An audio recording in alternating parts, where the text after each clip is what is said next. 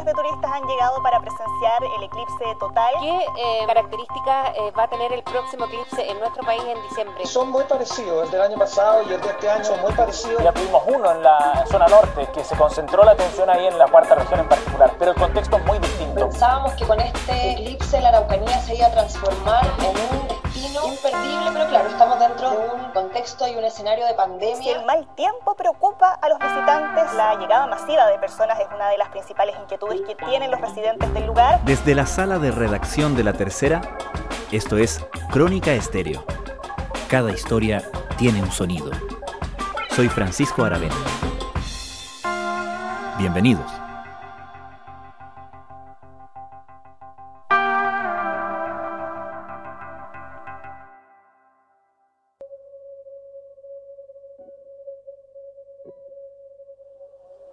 La oscuridad se apoderó de gran parte de los cielos de América del Sur, en Chile y Argentina principalmente, pero también en Bolivia, Uruguay, Paraguay, Perú y Brasil. Por un par de minutos, la luna bloqueó la luz del sol produciendo un eclipse total, y miles de personas llegaron desde distintas partes del mundo para poder verlo.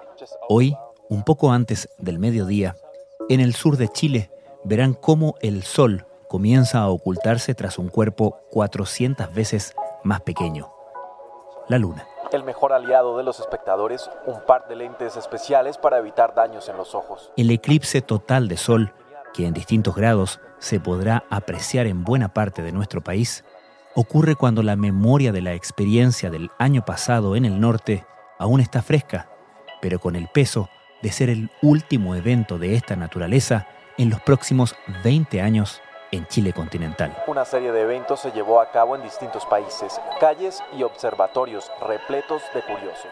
Dependiendo, por supuesto, de la visibilidad que ofrezcan las condiciones atmosféricas, el eclipse será apreciable en toda su magnitud en la región de la Araucanía y en parte de la región de los ríos. Ahí serán dos minutos de oscuridad, alcanzando su pic a las 13 horas en Temuco, la ciudad mejor situada para apreciarlo. El proceso total, de principio a fin, durará cerca de tres horas. En Concepción será visible en un 94%, en Santiago en un 79% y en Valparaíso en un 78%. En el extremo norte, en Arica, será visible en un 26%. Será no solo una oportunidad para asombrarse con la elocuencia de un fenómeno natural sobrecogedor, sino también, para muchos científicos, una oportunidad única para aprender sobre la estrella de cuya vida dependemos todos, el Sol. Además, será una ocasión más para gatillar el inicio de la vocación científica de cientos de niños y adolescentes. Hoy hablamos con un astrónomo que fue alguna vez uno de ellos.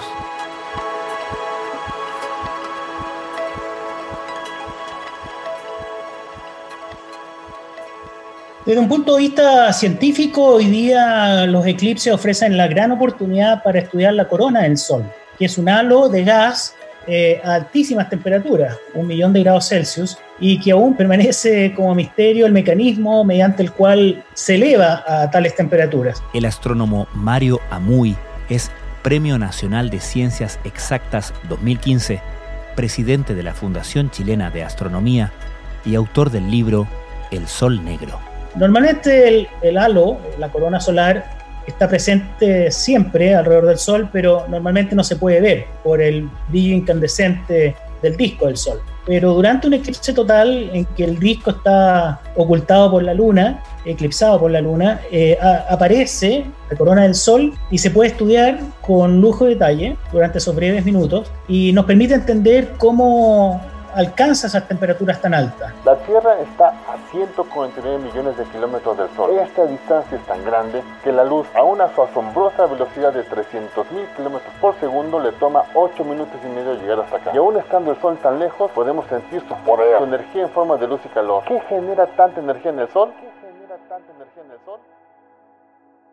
Entiendo que el año 2018, eh, si no me equivoco, hay hubo una sonda espacial, la sonda espacial Parker, que justamente tenía como objetivo desentrañar por lo menos algunos de los misterios relacionados con el Sol. ¿Qué aprendimos de esa misión? Bueno, las distintas misiones para estudiar el Sol desde, el espacio nos aportan una perspectiva distinta a la que podemos tener desde la Tierra. Por de pronto, desde el espacio se puede observar el, el Sol ultravioleta, ese que es más difícil observar desde la Tierra por, por, la atmósfera. La NASA lanzó con éxito el domingo la sonda solar Parker, que intentará adentrarse en la atmósfera del Sol. Su misión es clara, convertirse en la primera nave espacial construida por el hombre en enfrentar las condiciones infernales de la corona, una parte de la atmósfera del Sol que es 300 veces más caliente que la superficie de la estrella.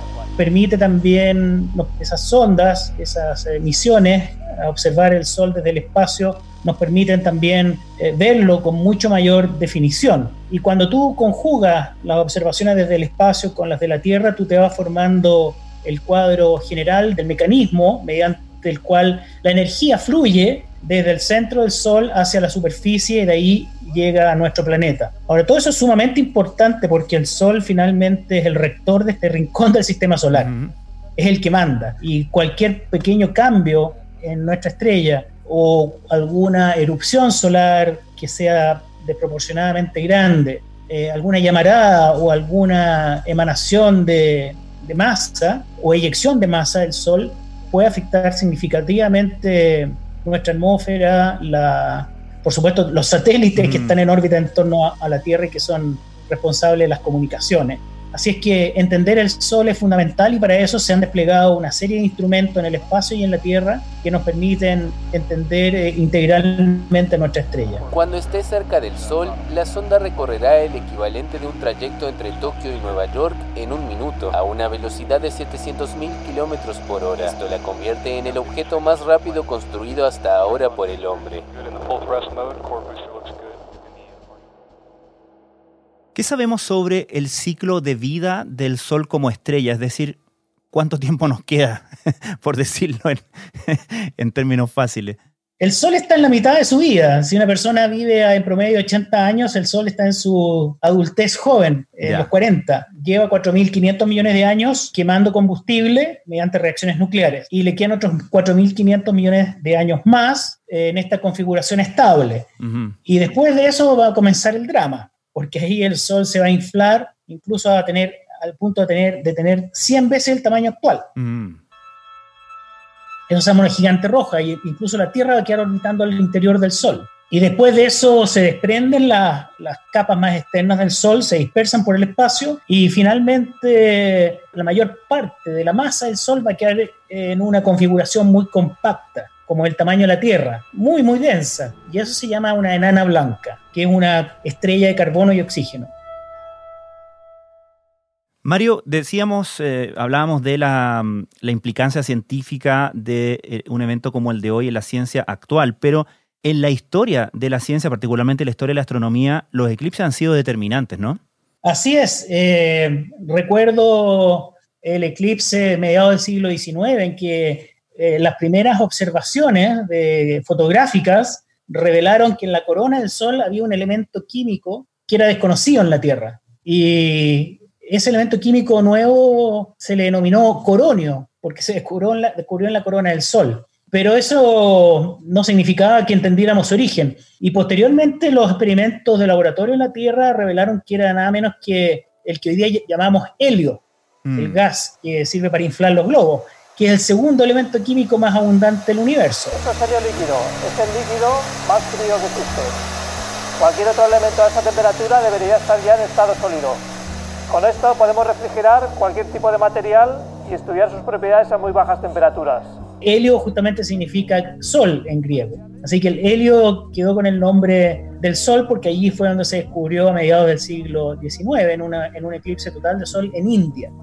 Y posteriormente, a comienzos del siglo XX, el 29 de mayo de 1919, hubo un eclipse total de sol que nació en Arica, en hmm. Arica, entre la frontera entre Perú y Chile, que sobrevoló Brasil y luego llegó hasta, hasta África.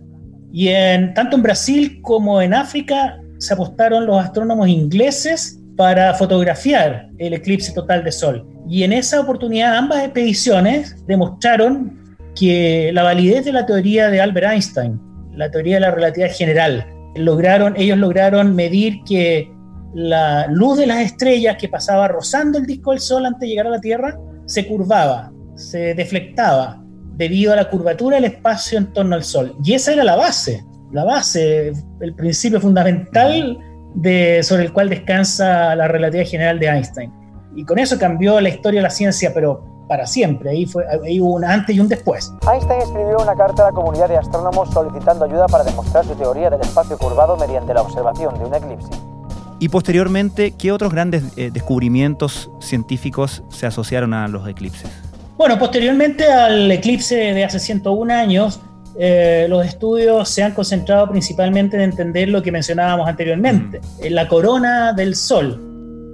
Allí es muy importante entender, mediante la corona del Sol, los campos magnéticos de nuestra estrella. El Sol tiene un, es como un imán que tiene un, norte y un sur. Y, de ahí, entre el norte y el sur, nacen y se juntan las líneas de campos magnéticos, que son fundamentales para determinar toda la actividad de la superficie de la estrella. Y por lo tanto, entender eh, los campos magnéticos del Sol mediante la observación de, la corona durante los eclipses totales es fundamental para entender eh, justamente eh, los procesos físicos en la superficie de nuestra estrella. Y se ha llegado a un nivel de entendimiento entre la correlación entre el campo magnético y la forma de la corona solar que incluso se pueden hacer predicciones de cuál va a ser la forma de la corona en el eclipse de, hoy 14 de diciembre. Y la predicción indica que morfológicamente la corona es alargada, es más bien bipolar, no es perfectamente esférica. Mario, quería preguntarte algo en una tecla quizás más personal, pero que en ciencia es muy importante la, bueno, como en todo, ¿no? Esta relación que se da entre las biografías personales y, el conocimiento mismo. Y quería preguntarte, en tu caso en particular, ¿cuál fue tu primer eclipse de sol que pudiste mm, presenciar, digamos? Mi primer eclipse de sol fue parcial, fue el 4 de enero de 1973, a mis 12 años. El eclipse eh, no fue total en Santiago, pero igual eh, circuló bastante por los medios de prensa de la época y salimos los curiosos a, a, observar el eclipse desde la esquina de la casa. Esto fue cerca del mediodía. Si bien un eclipse parcial no es tan espectacular como el eclipse total, igual para mí fue sorprendente ver cómo al sol le faltaba un pedazo. Eh, ¿no? Se le había entrometido la luna entre medio y le había sacado un buen pedazo al, al sol. Y luego no tuve oportunidad de presenciar un eclipse total hasta el del año pasado, el 2 de julio, en el poblado de Incahuasi. Y la verdad es que todo lo que yo me pude haber imaginado, lo que es un eclipse total de sol, fue superado, ampliamente superado. Yo creo que es casi como una experiencia surrealista. Aún para ti que en teoría lo manejabas todo, digamos.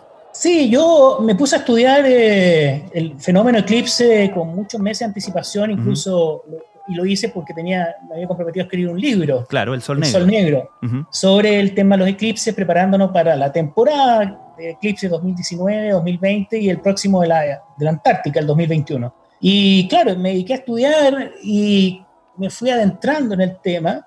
Llegué a soñar con, con, con lo que vería, lo que iba a ver el 2 de julio del año pasado. Pero todo lo que me imaginé que ya era mucho, la verdad es que fue superado. En parte porque nunca me imaginé el ambiente de efervescencia, de éxtasis, llamémoslo de alguna manera, de emoción colectiva que produjo el eclipse en Incahuasi.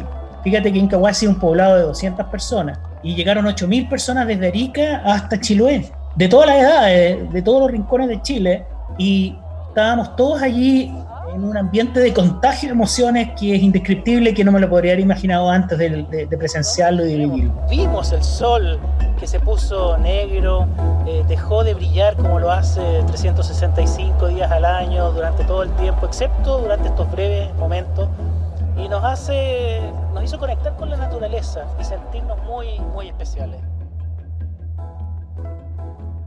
Es interesante cómo esa experiencia humana, colectiva, también tiene algo que ver o también te, impacta como científico, ¿no? Sí, por supuesto. Siempre hay un espacio en el cerebro para hacer ciencia y manejar todos esos números astronómicos, mm. los años luz, los miles de millones de años, todas esas cosas que son tan fuera de lo cotidiano. Pero está la otra parte del cerebro que funciona con las emociones y que, y que se maneja de otra manera. Y, y eso fue lo que me pasó a mí. Entendía lo que iba a ver, pero cuando llegó el momento en que el sol se pone negro, es como si uno se hubiese producido un hoyo en el, en el cielo y aparece la corona al mismo tiempo y todo esto de, de, manera dramática, súbita, en unos poquitos segundos, y ver a la gente emocionada, expresándose de distintas maneras.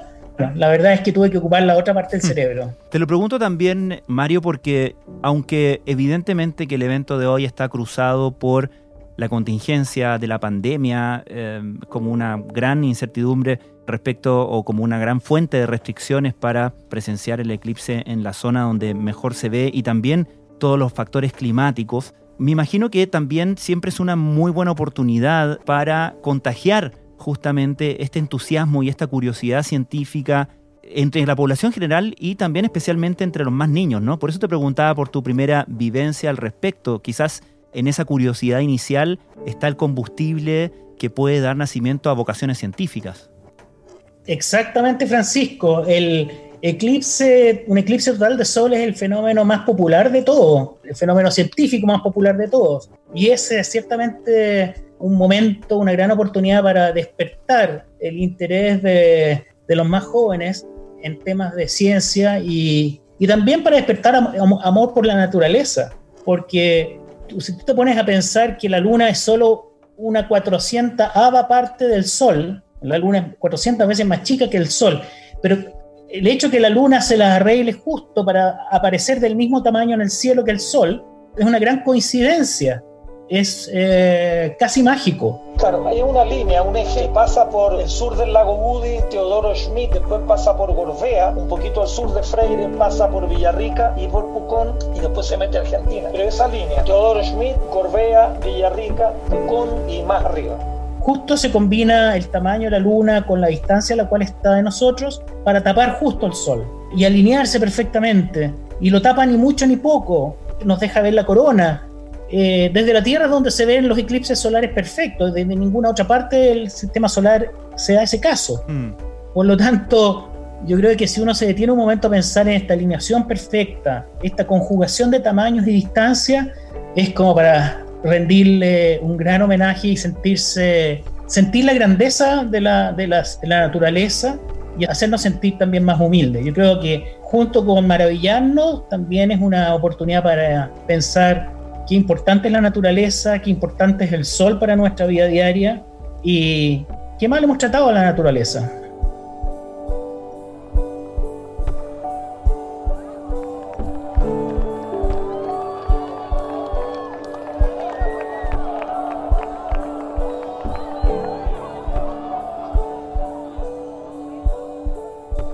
Mario Amuy, muchísimas gracias. Gracias a ti, Francisco.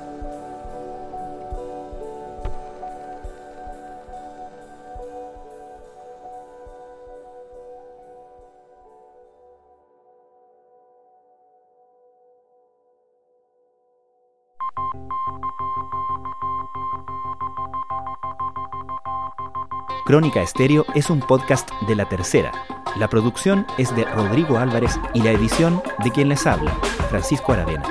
La postproducción de audio es de Michel Poblete. Nuestro tema principal es Hawaiian Silky de Sola Rosa, gentileza de Way Up Records. Nos encontramos pronto en una nueva edición de Crónica Estéreo.